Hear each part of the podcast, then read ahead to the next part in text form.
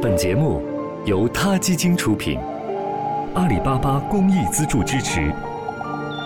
每个生命都重要。听众朋友们，大家好，我是张悦，感谢您关注他 Radio。每一天的午后时分，请您与我们一起体味那些动物之趣，感悟动物之美。今天我为大家朗读的文章，来自于著名作家冰心。养猫。林金兰同志来信叫我谈养猫，但我并没有养猫。咪咪是我的小女儿吴清养的，不过在选猫时，我参加了意见。当三只小猫都抱过来放在我的书桌上时，我一眼就看上它。它一身雪白，只有一条黑尾巴和背上的两块黑点儿。我说：“这猫的毛色有名堂，叫做鞭打绣球。”我女儿高兴地笑了，说：“那就要它吧。”一面把她的姐妹送走了。后来夏衍同志给我看一本关于猫的书。上边说，白猫有一条黑尾巴，身上有黑点儿的，叫做挂印脱枪。这说法似乎更堂皇一些。我自己行动不便，咪咪的喂养和调理，都由我的小女儿吴清和她的爱人陈树来做。他们亲昵地称他为我们的小儿子。特别是吴清，一下班回来，进门就问我的小儿子呢。他们天天给他买鱼拌饭吃，有时还加上胡萝卜丝儿之类的蔬菜。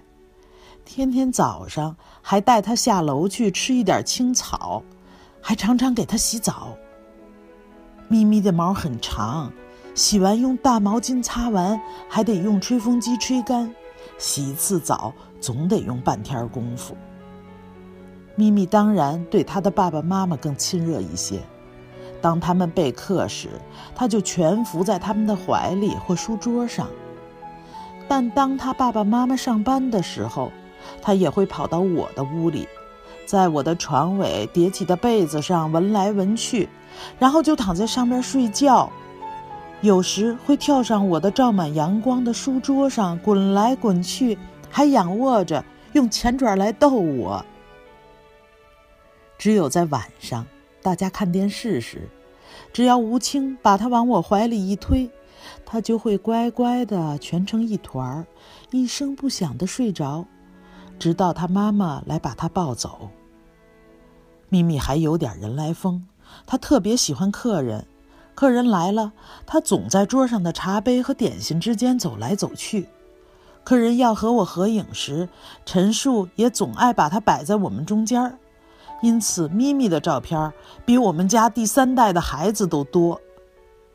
咪咪现在四岁多了，听说猫的寿命一般可以活到十五六岁，我想他会比我活得长久。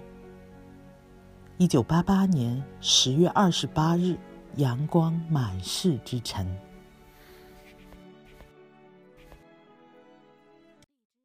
好了，今天的 radio 就到这里了。希望各位喜欢，有什么想说的话，大家可以踊跃给我们留言。这里是他 Radio，每个生命都重要。